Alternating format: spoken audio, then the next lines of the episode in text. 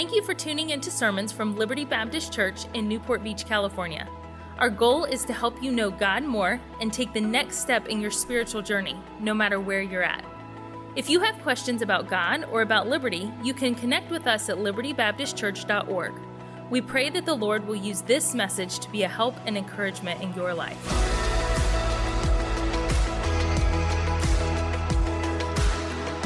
You have your Bibles, we're going to be back in 1 Samuel 18, where we were two Sunday nights ago. And this is our conclusion to our two part message on the toxicity of jealousy. And just a little reminder because a lot's happened in the last two weeks, and you have no idea what I preached two weeks ago, probably. If you're anything like me, it's easy. I, I forget what I preached this morning. I think I remember, but, uh, but things can happen sometimes, and we kind of forget. So I'll just give us a little context, a little recap of where we were. 1 Samuel 17 we have the famous story. Anybody remember? We, we teach it often in the children's classes. The famous story in 1 Samuel 17 of David and Goliath. I heard a few of you uh, got that right. David and Goliath. And we saw David, this shepherd boy, this, this Uber Eats driver, bringing cheese to the battlefront and, uh, and some bread for his brothers. And he gets there, and there's this enemy of God that's, that's cursing God and cursing the people of God, and they're scared to death. The trained armies of Israel are cowering in the bushes. They're hiding back there in the valley, there at the valley of Elah, and they're they're, they're scared to death. And David says, Is there not a cause? What are we, don't we serve the Almighty God? What are we scared of? And we know the story, of course. David goes and, and with God's strength, miraculously wins a great victory. And, uh, and then he cuts off Goliath's head and, and all of those things. And life is good for King Saul. His, his nation, he's on top of the world. He's a victor. They've, they've, the Philistines are now have been, have been defeated, and people are dancing in the streets. They're celebrating this great victory. It's a good time to be an Israelite, and it's a good time to be the leader, the king of Israel. Everything's going good in his kingdom. He's got people serving him. He's got, he's got all of these things happening. And then we saw in verse number six of chapter 18, and it came to pass as they came, when David was returned from the slaughter of the Philistines, that the women came out of all cities of Israel, singing and dancing to meet King Saul with tabrets, with joy, with instruments of music. They come out in a celebration, kind of like when a when a in America we have a, a, a sports team wins a championship. Often in their city, they'll have tens of thousands or hundreds of thousands of people fill the street when the when the victors, the champions come back home and they, they cheer them on, this jubilation. Well, that's what this was. It was a championship parade. They come out in the streets and they're singing to King Saul with all of this joy. Verse 7. And the women answered one another as they played and said, Saul hath slain his thousands, and David his ten thousands. And I won't go through the entire message from two weeks ago, but, but I, I noticed here, and, and I hope that I'm not misinterpreting it, for me, the conjunction there is and, not but. Saul has slain his thousands and David his ten thousands. It's like saying, whatever your favorite team is, this guy scored 30 and this guy scored 40. Like, that's awesome. Our team scored 70. Or, or, through those two guys. Where it's not, this is not a bad thing for King Saul. This reflects well on Saul's leadership. But yet, a seed of jealousy. Verse number, uh, verse number eight, and Saul was very wroth, angry. And the saying displeased him. And he said, They have ascribed unto David ten thousands, and to me they have ascribed but thousands. By the way, that's not a bad thing to be ascribed. This guy's killed thousands of people. That's a pretty bad dude. That's a pretty, that's a pretty good military resume. He said, All they've said is that I'm just one of the most lethal assassins to ever live. That's all they've said. And what can he have more but the kingdom? We saw in week number one of this two part message the toxicity of jealousy. Leaders, those, and by the way, this message is for all of us, not necessarily to say, oh, I know a jealous leader, I know an insecure leader, I know a toxic leader. The point of this series is for all of us to be honest, to take inventory, because leadership, it's been said, is influence, and all of us have influence in people's lives. And whatever influence that is, that might be at work, that might be at home, that might be in a church setting, that might be in a business setting, that might be in a familial setting. Wherever our influence is, it's for us to take inventory and say, Am I allowing these toxic leadership traits to get planted in my heart? And, and, and we saw last uh, two weeks ago when that seed of jealousy came in, we saw a few things. We saw Saul's inability to rejoice over others' successes. A toxic, jealous, insecure leader it, he can't rejoice when somebody else succeeds because he thinks it makes him look worse. No, a secure, mature, godly leader, when somebody else succeeds, we're on the same team. We rejoice with them that do rejoice, and we weep with them that do weep. I should have showed it to you. I just thought of it right now. It was on my Twitter feed. I retweeted it yesterday. There's this little group of kids sitting at a table, and if you're on Twitter, you can go search my account up after church and go watch it. And I posted on there how every Christian and pastor should rejoice when they hear of God doing something good in another Christian or church's life. And there's this little kid, and the preschool teacher asks him, whatever the kid's name is, find number five. And the kid looks at all these numbers and he picks up the number five.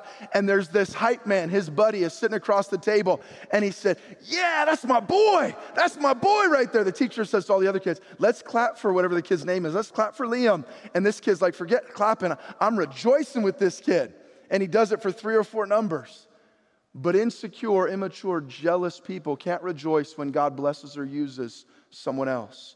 We saw, secondly, that, that insecure je- jealousy in our leadership and insecurity leads to unjustified paranoia. We're viewing everybody for how they're going to hurt us. How's he trying to get over on me? What's her angle? What, what is she saying here? And we saw that with King Saul, his unjustified paranoia, and then the irrational treatment of others. David had done nothing but serve Saul, and yet Saul tried to kill him multiple times. We're going to see tonight where he tries to kill him some more times. And then we see insecurity. And I told you in, uh, uh, two weeks ago, jealousy and fear go hand in hand. Saul feared losing power, and it caused him to fear someone. It said he was very afraid of David. It caused him to fear someone that he had no reason to fear. And I, I told you last time, insecure leaders tend to begin to isolate themselves from everyone else because everybody's out to get them. Everybody's a threat to them. Everybody, and we saw those things. Now we pick it back up, and I won't read all the way through because we did last time. Let's pick it up where we left it off in verse number 17. Verse 17, so this is the background. David has done nothing but serve Saul, but Saul, he's let his jealousy just consume him, and his life is all about how can I destroy David. Verse 17, would you read it aloud with me? Ready? Begin. And Saul said to David, Behold, my elder daughter Merab, for uh, her will I give thee to wife. Only be thou valiant for me and fight the Lord's battles. For Saul said, Let not mine hand be upon him, but let the hand of the Philistines be upon him. This is maybe a new low for Saul. Jealous leaders, what we find in their lives is they begin to use their leadership and they use it for manipulation and scheming manipulation, and scheming. And they begin to use their power to figure out how can I hurt that person? How can I, how can I, how can I move this to my benefit? How can I, uh, and, and, and manipulating, scheming leaders. Did you see it there? Saul said to David, Behold, my elder daughter, my oldest daughter, her will I give thee to wife. Only be thou valiant for me. Look at this and fight the Lord's battles.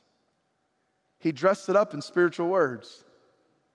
Hey, go do it. I, I want you, um, David. I'm so proud of you. You're such a you're, you're just an up, uh, uh, uh up, uh, uh, up and coming rising star in the Israelite army and in this kingdom. And I'm so glad you're here. In fact, I want you to be a part of my family. I want you to marry my oldest daughter, and I'm going to give her to wife to you. And and here's the only thing. All I want you to do is just go and just go and fight and, and, and, and kill some of the Philistines. Now, by the way, David's already done that, but he said, that way Saul said, I don't have to do it. My hands will be clean, and he'll just die at the hands of the armies of the Philistines. Manipulation and scheming. And by the way, to, to the point of when you become insecure and your, your, your world just becomes all about you, you don't even care if you hurt your own family. His daughter became a pawn in his scheme. I, I don't care if I break my daughter's heart. I'm going to betroth my daughter to be married to David with the idea that he's going on a suicide mission. So my daughter's going to think this is who she's going to marry, and then he's going to die because of what I've done. And I don't care how, how, my, how my leadership hurts. I don't care how it hurts those that I love, and that manipulation and scheming. And in a toxic environment, every person is a pawn who exists to accomplish my purposes. But in a healthy environment, every person is a unique piece of the puzzle that all works together beautifully to accomplish God's plan.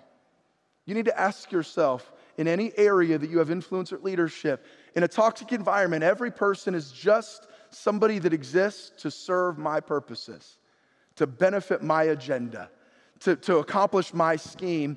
But in a healthy environment, every person is a unique piece of the puzzle that works together beautifully to accomplish God's plan. Look at verse 18, if you will. And David said unto Saul, Who am I?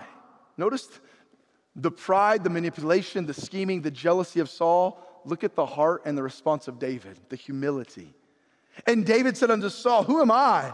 And what is my life or my father's family in Israel that I should be son in law to the king? Uh, I'm nobody. No, Saul, no, no, no, no. And by the way, this doesn't help. This messes Saul's plan up. But David says, I'm not worthy of that. No, I, and by the way, his response, David's response to Saul of humility and of service and of loyalty was after we read last week, two weeks ago, Saul had already tried to kill him twice. This is David's heart after David has already had to uh, escape out of Saul's hand from the javelin. We've already read that. And he says, Who am I? He responds with godliness and humility after a toxic leader had hurt him. By the way, th- th- this series is not about us identifying necessarily people that have hurt us and wallowing in our hurt and our victimhood uh, of the past at work or in, at the home or, or in a church or whatever. And I'm not, I'm not minimizing if you've been hurt by a leader. I'm not minimizing that. Uh, but this ser- series is not, the purpose is not for us just to wallow in that. But may I say this? It's a great example. If you have been hurt, you can't control how others treat you, you can only control how you respond to what they've done. And David, we, I talked about that a, a couple times ago. Toxic leadership doesn't have to define you a few months ago in this series. But David gives us a great example. Even when somebody in leadership mistreats you, and, and again, I'm not talking about something illegal that you sweep under the, the rug or the carpet and you don't deal with it. That's not what I'm talking about. I'm talking about somebody hurts you or doesn't do you right. Don't live your life in bitterness, in discouragement, in revenge. Like David, humble yourself and, and respond in the right way. Look at verse 19. But it came to pass at the time when Merab, Saul's daughter, should have been given to David, that she was given unto Adriel, the Meholathite, to wife. Because of David's humility, Saul's scheme fails. And by the way, nothing hurts a toxic leader's scheme more than people who respond with grace, humility, and godliness. I'll say that again. Nothing hurts a toxic leader's scheme than somebody who responds with grace, humility, and godliness. So now Saul's manipulation and scheming, is he done? Is he done scheming? Let's find out. Verse 20. And Michal, Saul's daughter, loved David. And they told Saul, and the thing pleased him. I can almost see it to me when I read that verse.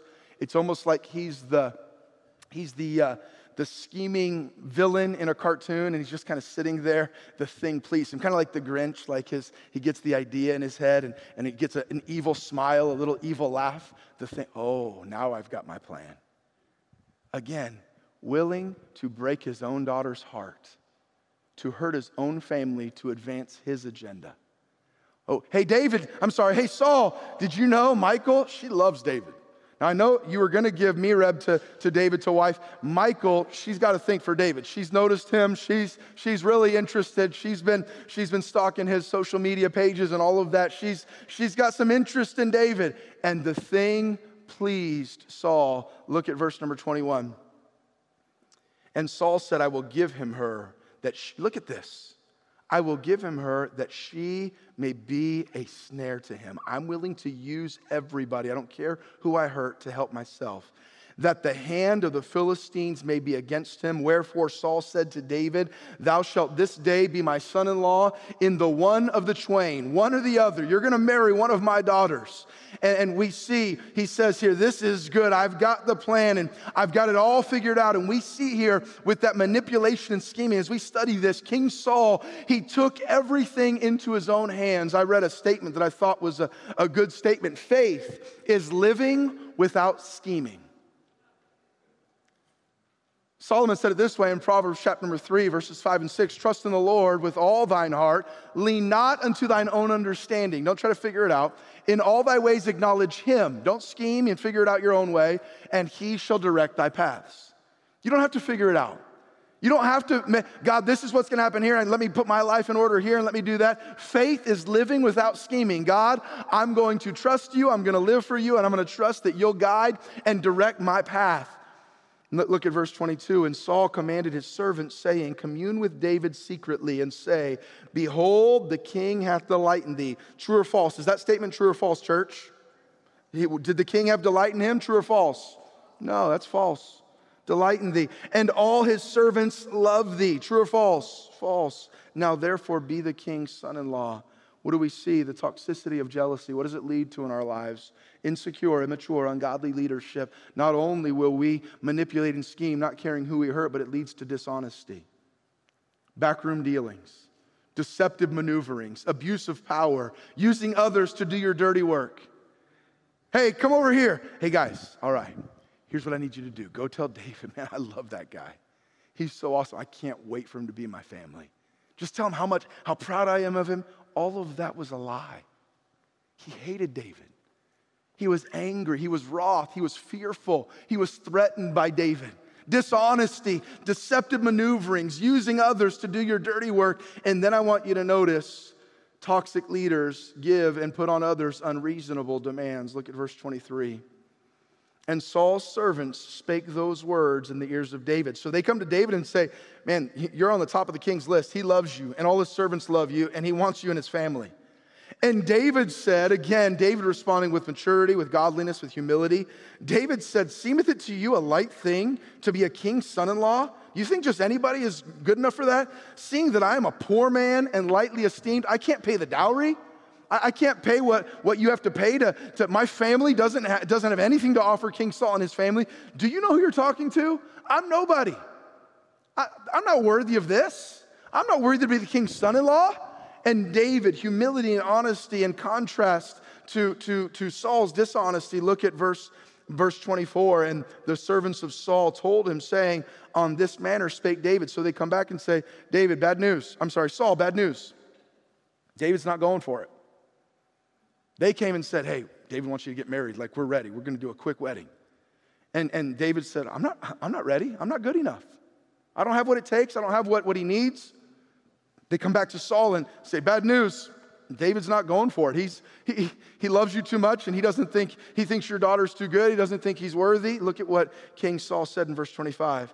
And Saul said, Thus shall ye say to David, The king desireth not any dowry, but an hundred foreskins of the Philistines to be avenged of the king's enemies. But Saul thought to make David fall by the hand of the Philistines. So, what does David do? He gives him an impossible request. He tells him, I want you, all you need to do is go kill a hundred Philistines. You don't need to pay me any money. Your dad doesn't have to have anything in the account. He doesn't need to transfer any money over to, to get married. You don't have to pay for the rehearsal dinner. You don't have to pay for the wedding cake. You don't have to pay for the honeymoon. All you have to do is go out and, and kill a hundred Philistines. That's it. And then once you do that, then you can be my son in law. All I want, David, is to, to, to, for you to go do that. And what does it say at the end of verse number, at the end of verse 25 there? It said, He thought to make David fall by the hand of the Philistines. This is a perfect plan. I'm going to get David killed after all. Because it was an impossible request. Nobody can kill 100 Philistines by themselves. That was a true thing that, that Saul believed. But here's the problem the only problem was David wasn't by himself. The same God that was with him to defeat Goliath was the God that was with him to defeat the Philistines. Saul didn't account for God's hand upon David's life. Saul said, There's no way he's coming back alive on this one. This is truly a suicide mission. There's no way he's coming back. But Saul didn't account that David was a man after God's own heart. Saul didn't account that David had tapped into a power that was greater than his own power. And we see the, that the God who had helped him kill the champion of the Philistines was the same God who would help him kill not 100 more Philistines, but he's going to double it. David's going to kill 200. Look, if you will, at verse number 26. And when his servants told David these words, it pleased David well to be the king's son in law. I've got my chance. I, I don't have a dowry, I don't have a great family history, but I can, I can do this with God's help. And Saul gave him Michal, his daughter, to wife. Verse 28. I'm sorry, oh, oh, oh I'm sorry, verse 26. It pleased David. Uh, and the days were not expired. Verse 27 Wherefore David arose and went, he and his men, and slew of the Philistines. How many, church? How many did he slew? Slay? 200. And David brought their foreskins and they gave them in full tale to the king that he might be the king's son in law. And Saul gave him Michal, his daughter, to wife. That had to be an awkward, tense wedding. I've been to a couple awkward, tense weddings. And it's like, who giveth this woman to be married to this man? This man's supposed to be dead on the battlefield, but I guess, go ahead. And he gives him Michal, begrudgingly gives him Michal to wife. Verse 28 and Saul saw and knew that the Lord was with David and that Michal, Saul's daughter, loved him. By the way, that it should be like, okay, I learned. I learned my lesson. God's with David. My daughter loves him. I'm just to get over my hangups. He's my son in law now. But that's not what happened. Saul's jealousy, his plan backfired, and now his enemy, public enemy number one for Saul, is now his son in law. Saul's jealousy poisoned his relationships, it poisoned his family, it poisoned his kingdom, and it poisoned his legacy. He had everything, and yet he found no peace or fulfillment or joy in any of it. That's what jealousy does. Those are the thoughts. I told you I had seven thoughts. I gave you four the first time and three today, tonight. I want to finish with the cause of jealousy and the cure for jealousy. So if we find some of th- these things in our lives, where's that coming from? Unreasonable demands, paranoia, uh, the, the idea of manipulation and scheming, dishonesty in those that we love, irrational treatment of others, insecurity, inability to rejoice over other successes. When we see those in, the, in our lives, where's that coming from? I want to give you what I believe the cause of jealousy almost always is this it's pride. Look at verse 29. And Saul was yet the more afraid of David, and Saul became David's enemy continually. Saul was unwilling to humble himself and say, I was wrong. David's done nothing against me. God, in fact, the Bible says Saul knew that God was with him. How much pride does it take to know that God's hand is on someone and to still make them your enemy continually? I don't care what God thinks about him, I don't like him. I don't care what God's doing through him, I want to kill him. What, what kind of pride does that take?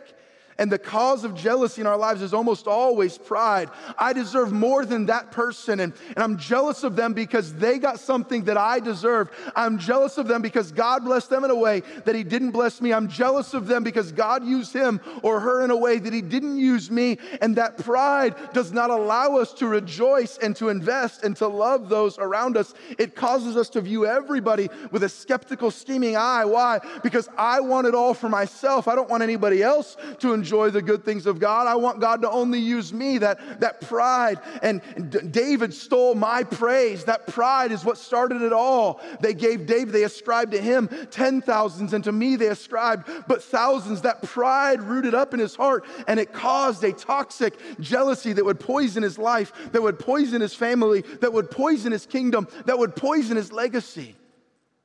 Don't you know who I am? I'm King Saul. Why don't you write a song where I'm the hero? Why are you writing songs where David's the hero? Saul's pride led to his jealousy, which led to him destroying everything important in his life.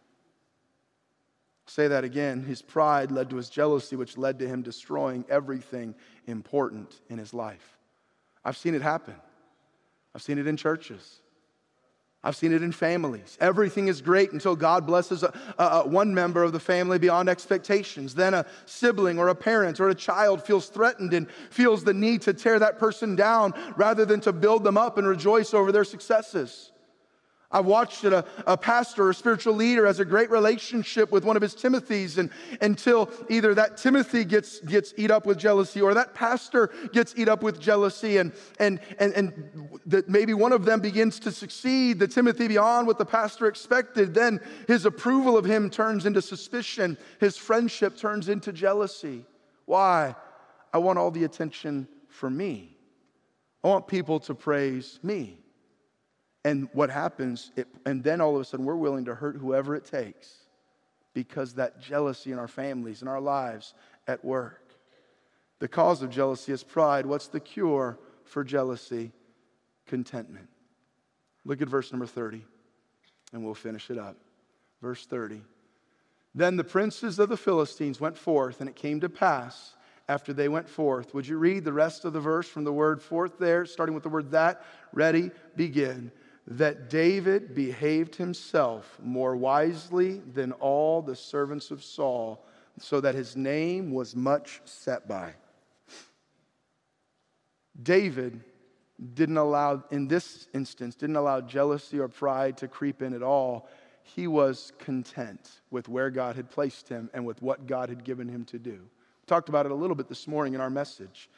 But do you notice David's response? I don't need to get even. I don't need to hurt that leader that hurt me. I don't need to defend myself. That one that tried to kill me, I don't need to, to scheme and manipulate how I can get him dethroned. By the way, had David already been anointed king of Israel? Yes or no? Yes. Samuel's already told him, You're the next king. David probably could have tried to figure out, maybe go find Samuel. Hey, Samuel, I don't know if you've seen on the, on, on the news what's going on uh, there at the uh, government headquarters, but this, this, this, uh, uh this regime is not going real well. He's kind of lost his mind. He's a little out there. He's a little crazy, the king of Israel, and we really need to get me. Let's, can we, can we kind of speed up? Can we fast track my, my kingship? I know you already anointed me, but we really got to get this guy is acting crazy. He's acting like it's his press conferences are wild. No, I don't want to get into that, but this guy is acting acting a little crazy. And and and David didn't do any of that. I don't need to justify myself. David behaved himself more wisely. Why was he able to do that? David was a shepherd boy who had been anointed king, and then God told him, "Wait for years." And you know what David did? The one he had been anointed to replace tried to kill him, you know what David did? He went back to be the personal harpist for his assassin, his would be assassin. David said, God, wherever you put me and whatever you want me to do, I'm going to try to behave myself more wisely. And God honored that. And God blessed that. I was meeting with somebody this week and talking about some things, and, and I told him, You can't control how they respond or what they do. You can only control how you behave, how you respond, your heart toward them. That's a wonderful truth to learn in the toxic and difficult relationships of life. We'll go crazy trying to control someone else's actions or responses. David said, You know what David did? I'm supposed to be playing harp for this guy that killed me. I guess I'm going to play harp. I'm supposed to, I'm going to marry his daughter. I'm going to try to honor him. God will do his work in his way, in his time.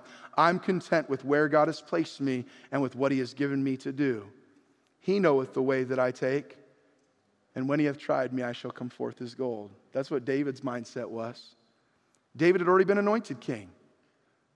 But it was going to take him years. God, you want me to be in the wilderness? You want me to be wandering in caves? You want me to be hunted like an animal? Whatever you want me to do, I will seek to behave myself wisely. What was David saying here? God, I rest in your plan. I rejoice in others' successes. I find my identity in who you are and who you say I am, not what I've done or what someone else has done to me. Can I say that one more time? David said, I find my identity in who you are and who you say I am, and not in what I've done or what someone else has done to me. I'm not going to let that define me. As Paul said, I have learned in whatsoever state I am, therewith to be content. Church family, do you struggle with jealousy, with insecurity, with that coworker, with that sibling, with that extended family member, with that other family that seems to have been blessed more than you, with that other church or that other pastor, with that other ministry, with that neighbor, with that other business that has prospered more than yours, with that best friend, with that Instagram follower whose life seems perfect, with that college peer whose life looks so amazing. Jealousy is a poison and it will destroy every aspect of your life. It will lead you to a mistreatment of others and a misunderstanding of who God is in your life. It will lead you to a mistreatment of others and a misunderstanding of who God is in your life. When you're jealous of someone else, you know, and when I'm jealous of someone else, you know what I'm really saying? God, you messed up with what you've given me and how you've made me and where you've placed me. I was supposed to have what they have. You messed up, God, and I want what they have. I don't want them to have, I don't want to tear them down and build myself up. And here's my challenge to you tonight eradicate any jealousy from your heart. Rejoice in who God has made you, where He has placed you, and what He has given you, and rejoice with those around you for all that He has done for them. I have Play Doh here, and I guess this Play Doh could represent tonight. We'll see if it's moldable still. Sometimes you leave the lid open, it gets turns into like like a rock. Oh, it still molds. We have this Play Doh here, and I guess this Play Doh could maybe represent our leadership. It could represent the, the things, the areas that God gives us to lead, the lives that He gives us to mold and to shape. And they're His, but He allows us, humanly speaking, to have a part in, in doing that. And here's the reality God puts these things in our hands, this influence and these opportunities in these lives, and we need to hold them very loosely and we need to shape them very wisely because they're not ours, they're His. But here's what happens when a leader gets lifted up in pride and insecurity, immaturity, and jealousy.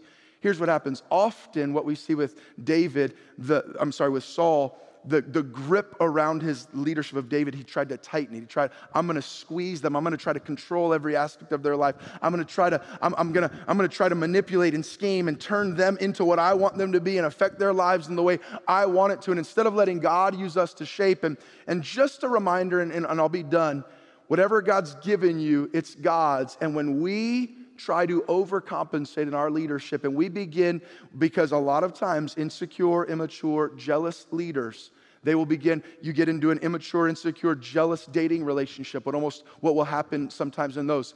Uh, the, the man or the woman, the guy or the girl will tell the other one, You can't do it. I've got to, I've got to know every phone call you make, every text message you send, uh, every minute. I've got to know where you're at. What is that they're trying to squeeze and control and, and in an unhealthy way? Not a, not a loving accountability, but I'm going to control your life. And you know what happens in our lives with those? The tighter we squeeze, the less control we really begin to get. And all of a sudden, what happens, the tighter that we squeeze, before we know it, we're, we're squeezing tighter, but we've lost that influence. And those in our lives and leadership, instead of lovingly molding and shaping, we say, I've got to control everything. And parents, we've got to be careful of that with our children. This, they're God's. And we can, we can, if we're not careful, we need to be parents. And you've heard me preach on that. But we can, we can, we can tighten the clamps down so much, thinking I'm going to control them. And what, we, what ends up happening is we lose control. It can happen in any area of life and leadership. And so tonight, just the conclusion of the first part as we see in, in Saul's life and leadership, the toxicity of jealousy in your life and in mine. Are you always manipulating and scheming? Are people pawns to serve your purposes? Or are they pieces of the puzzle, members of the body of Christ, members of that team that you're helping to lead that we can work together to accomplish God's plan? Your children, do they exist to serve you and make you look good? Or do you exist to lovingly guide them in the nurture and admonition of the Lord? In every one of our areas, manipulation and scheming, dishonesty. What is the cause for it? It's pride. I deserve more than that one. What's the cure? Contentment. David behaved himself more wisely. Didn't justify, didn't defend, didn't try to say, oh, um, I'm, I'm supposed to be the king. Let's, let's dethrone Saul. He's acting crazy. No, God, wherever you want to put me and your timing, whatever you want to do in my life, I submit to it. I surrender to it. In your life and in mine, let's seek to be godly, biblical, emotionally uh, um, secure in our, in our, in our, in our uh, emotions, our spirit, our heart, our attitudes, our actions, to be healthy spiritual leaders with those that God's entrusted to our care. Thank you for listening to Messages from Liberty. Tune in next week for more Bible teaching or subscribe on iTunes to stay up to date with our current series.